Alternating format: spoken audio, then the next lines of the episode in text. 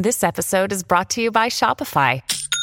Forget the frustration of picking commerce platforms when you switch your business to Shopify, the global commerce platform that supercharges your selling wherever you sell. With Shopify, you'll harness the same intuitive features, trusted apps, and powerful analytics used by the world's leading brands. Sign up today for your $1 per month trial period at shopify.com slash tech, all lowercase. That's shopify.com slash tech. Experts say that something called social capital is a vital part of the community safety net. But guess what? Nevada is at the bottom of the barrel when it comes to this valuable resource. So, what is social capital and why are we so low on reserves in the valley?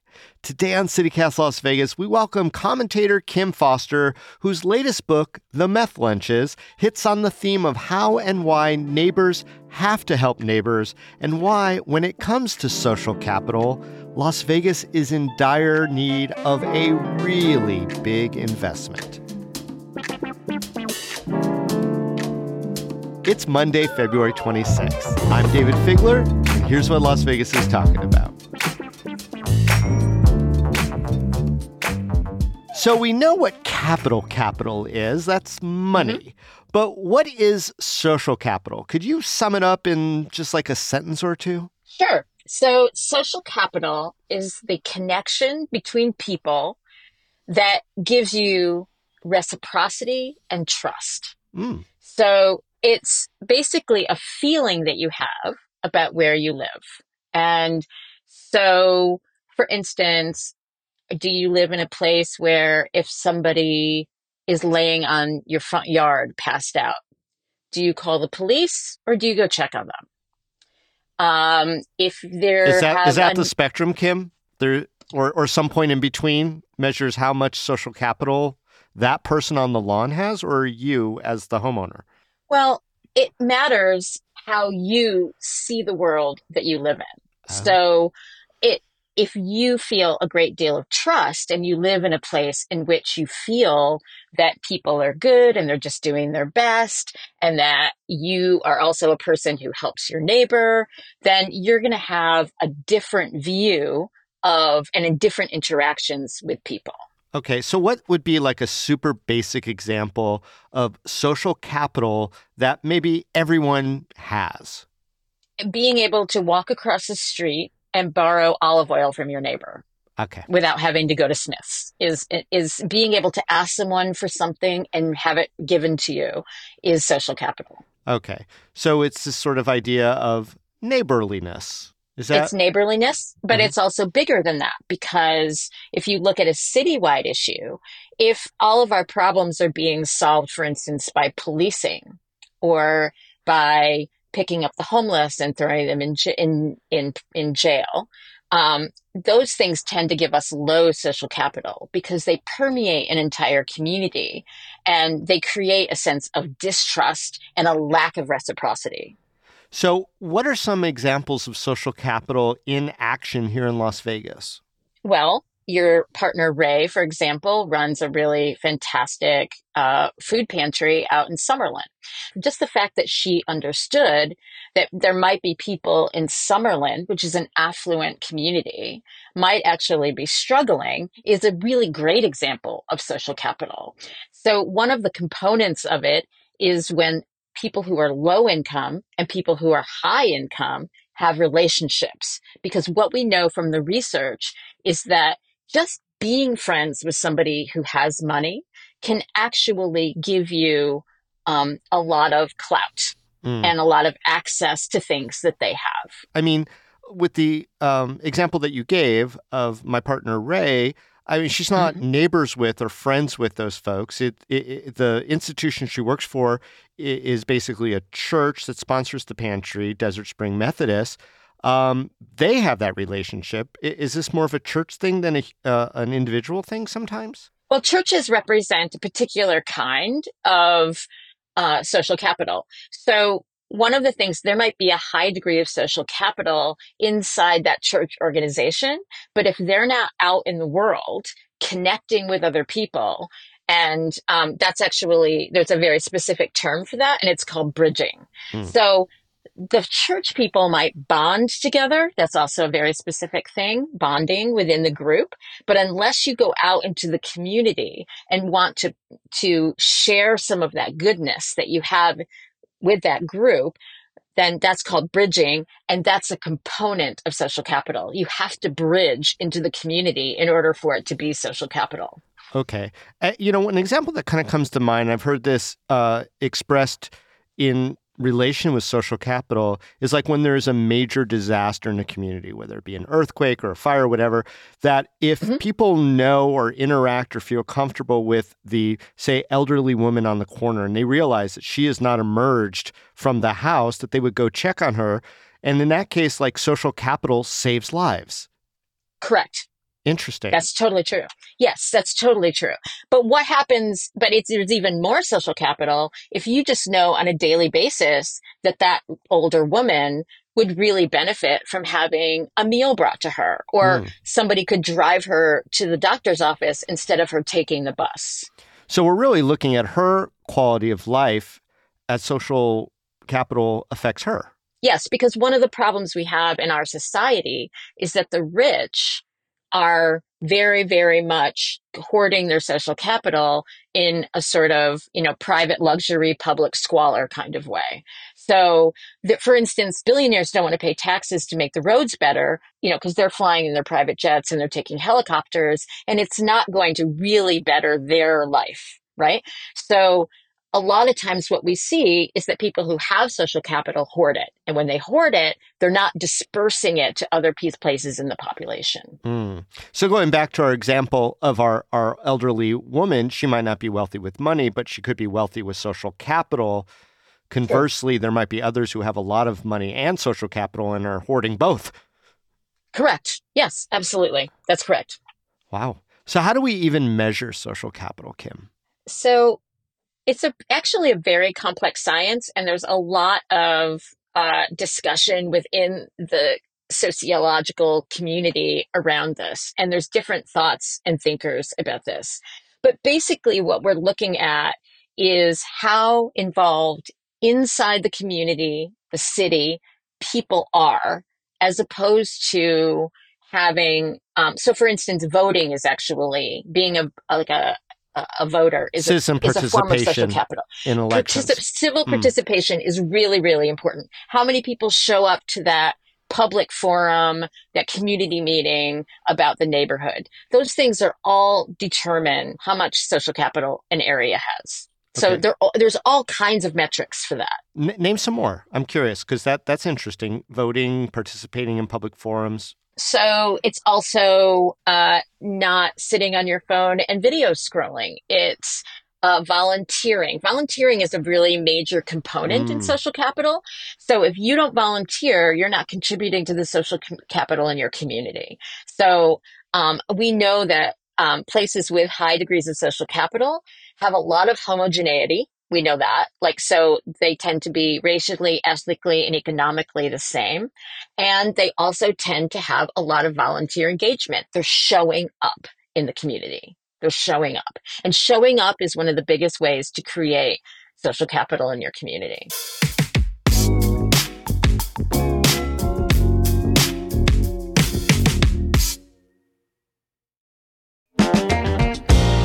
Hey, it's Dayvid Figler, and one of my favorite food festivals is coming back to town. It's Vegas Unstripped over at the Palms Hotel on Saturday, May 18th over two dozen chefs from some of Las Vegas's most talked about restaurants creating original, unique menu items they've never made before. Chef creativity at its best. We're talking chefs from Partage, Esther's Kitchen, Milpa, EDO, and more, including this year's James Beard Award finalist Steve Kessler from Aroma. Tickets are $150 and are all inclusive of food and drink, so you don't have to pay for anything once you're inside, no hidden up charges. I went last year and it was so crowded in the best possible way. We got one remarkable dish after another, and while it was a little indulgent, here's the best part the net proceeds go to local charities. So head on over to vegasunstrip.com to get your tickets now. We'll see you there.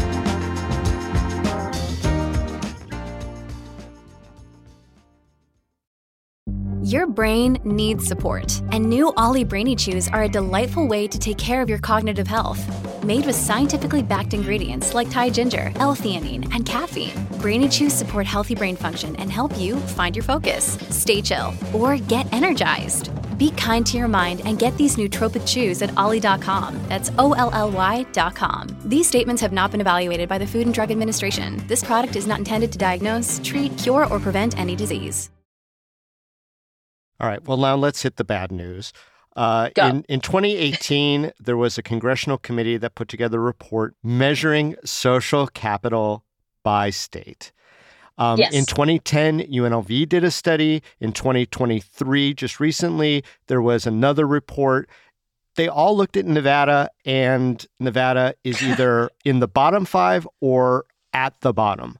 Why Correct. is that, Kim? I mean, now like 13 years of looking at this idea of social capital, and Nevada still hasn't improved. What's up?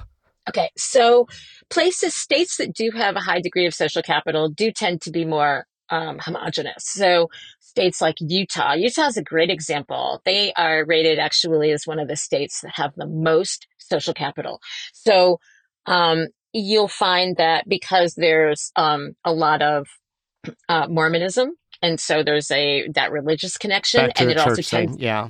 back to the church thing, and it also happens to be very white.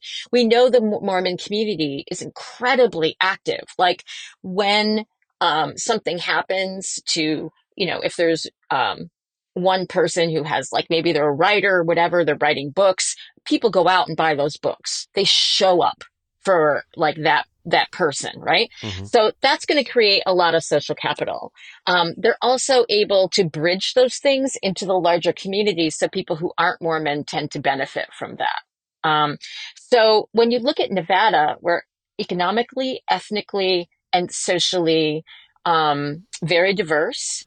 Uh, we but, have, but we do have all- a lot of those religious groups here. I mean, certainly Latter day Saints are a big force here. Uh, a lot of different ethnicities are represented here, but they're also, in a lot of ways, bonded in a community that is appreciable.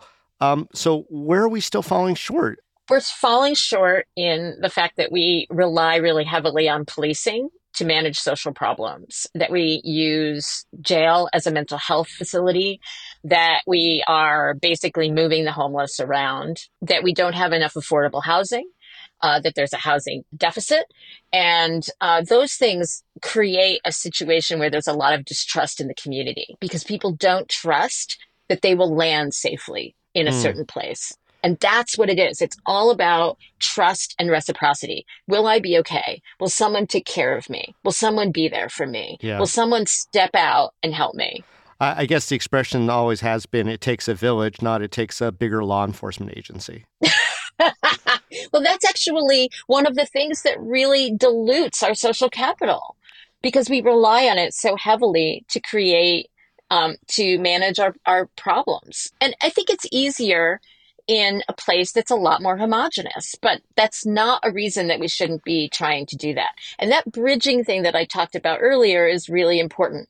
If the Church of Latter day Saints is not in the Vegas community helping people who are not actually members of the church, then they're just really a bonded group who's not, who might have social capital, but it's going to stay within their little group. It's not going to become something that we can all take advantage of. Yeah, and getting back Um, to those so food for instance- pantries, those those are for everybody. I mean, there's not a single food pantry, to my knowledge, in town that would exclude people that aren't part No. of that group. I mean, certainly No. that's true with the one that we just talked about. But we also find that we have less social capital because we don't have things like Grange dinners or church dinners or where the whole community comes out for that, right? It's Mm. not just those things uh, really, really help our social capital. Even now, when we have neighborhood parties, we invite food trucks.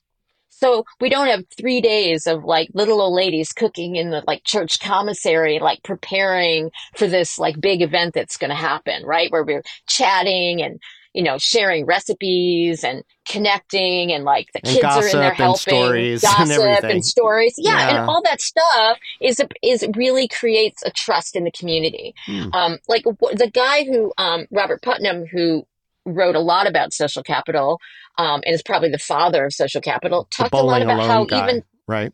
the bowling alone. Yeah, the bowling alone guy. Yes, mm. absolutely. And he talked a lot about how even like TV changed social capital, right? Like that we stayed inside and watched TV or that we're on our phones in a line. Instead of talking to the person behind me, if I get bored, I whip out my phone and I look at, you know, what's going on on TikTok, but I'm not like engaged in my community in that moment. Yeah. Yeah. The earbuds in the, in the gym factor. Yeah. Exactly. Right? Exactly. That's it. I mean, all those things make a difference. Yeah. And I, I guess, you know, uh, everyone laments the screens today, but I, I, don't know if this was a Southwestern thing. Where, where were you raised? East Coast. East Coast. And New I was raised here in Las Vegas. Uh, I spent a lot of time latchkey in front of the television. Uh, we too. didn't go out and play a lot. I mean, so I would imagine that takes away from social capital. Is is that a southwestern thing, or is that just a generational thing that has only gotten worse? No, it's probably a very it's probably a generational thing, and I think, like for instance, like I see my son making having a group of friends online and that is a group with a lot of social capital. They help each other out in like a video gaming way and talk to each other about their problems and stuff like that. So that's a form of social capital, but it's also bonded. It doesn't, it's not bridged into the community. Unless they're welcoming other people into their group, then that social capital doesn't get spread around. Yeah. And young gamers, so, uh, high reputation for welcoming outsiders and people who aren't like them. yeah, it's pretty bad. All right. Well, how how can a place like Las Vegas bank a little social capital for when we need it most? Know your neighbors is really the thing I say to people all the time when we talk about social capital. Like the other day, a woman moved in about a month ago, and I said to her, and I didn't think she'd take me up on it. And I said, if you ever find that you don't have something and you're like, need it, just pop over and say hi and get it. Mm-hmm. And I'll be damned, but she did. And that led to a conversation. And then she brought over homemade tortillas that she made. And now we have a relationship, right? Like to thank me for giving her baking soda, she gave me food.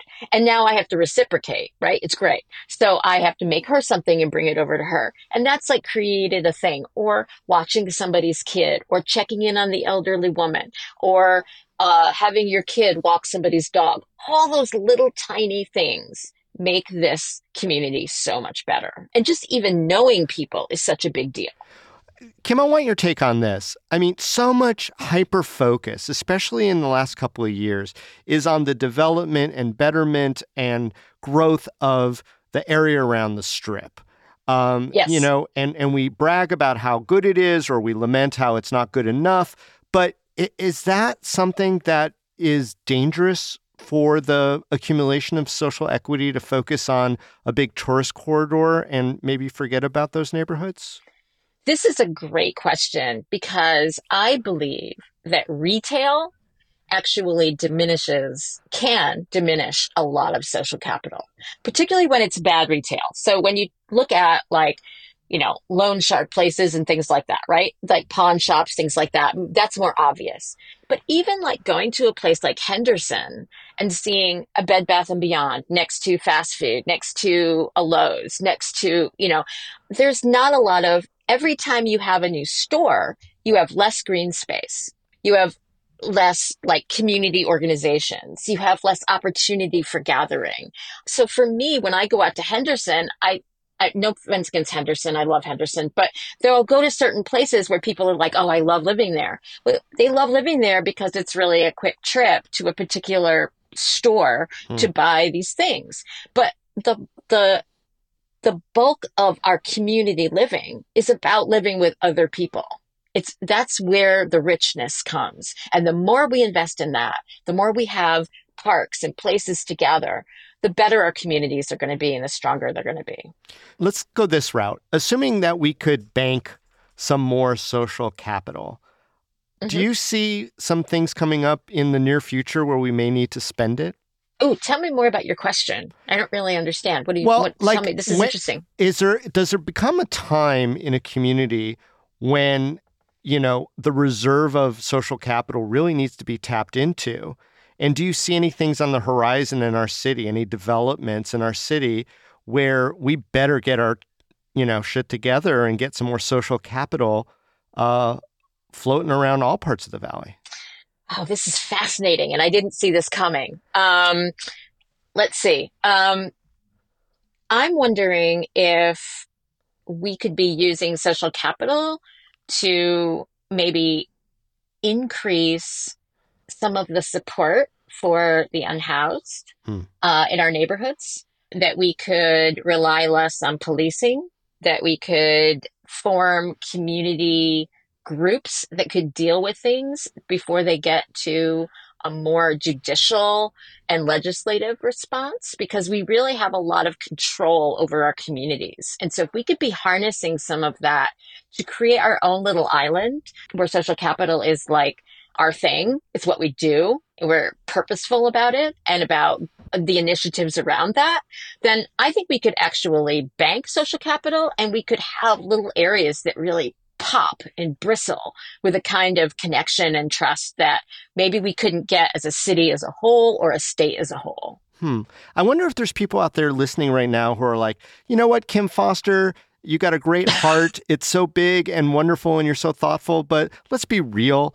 Uh, none of us are going to go and go bond or form trusts with the homeless people that we're we're seeing out on the street in front of our gas stations, whatever. We're going to avoid eye contact. If we do anything, we'll give them a dollar just so they kind of get out of our way. So uh, it's nice to be a dreamer, but that's not the reality. How would you respond to that?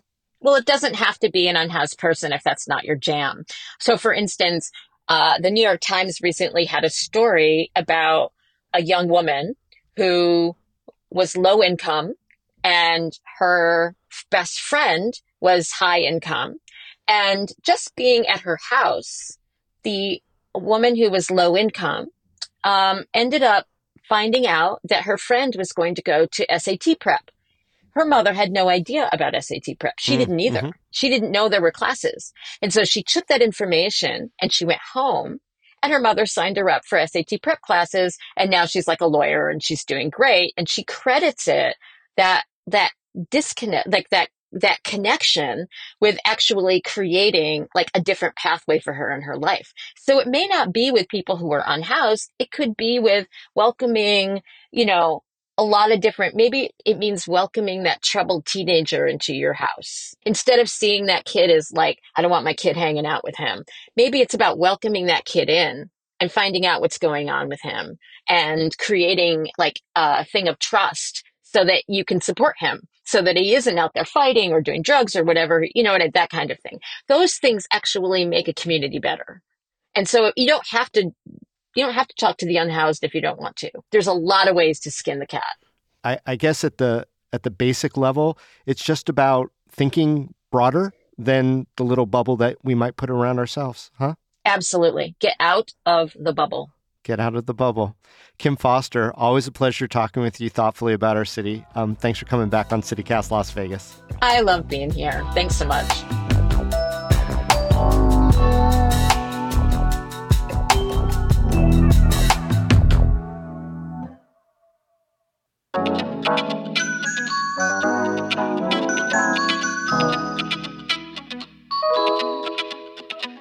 And that's all for today here on CityCast Las Vegas. If you enjoyed the show, hey, go tell a friend. That could be a very important bond in a lot of ways. Rate the show too, leave us a review, and subscribe to our morning newsletter. We'll be back tomorrow morning with more news from around the city. Till then, stay lucky.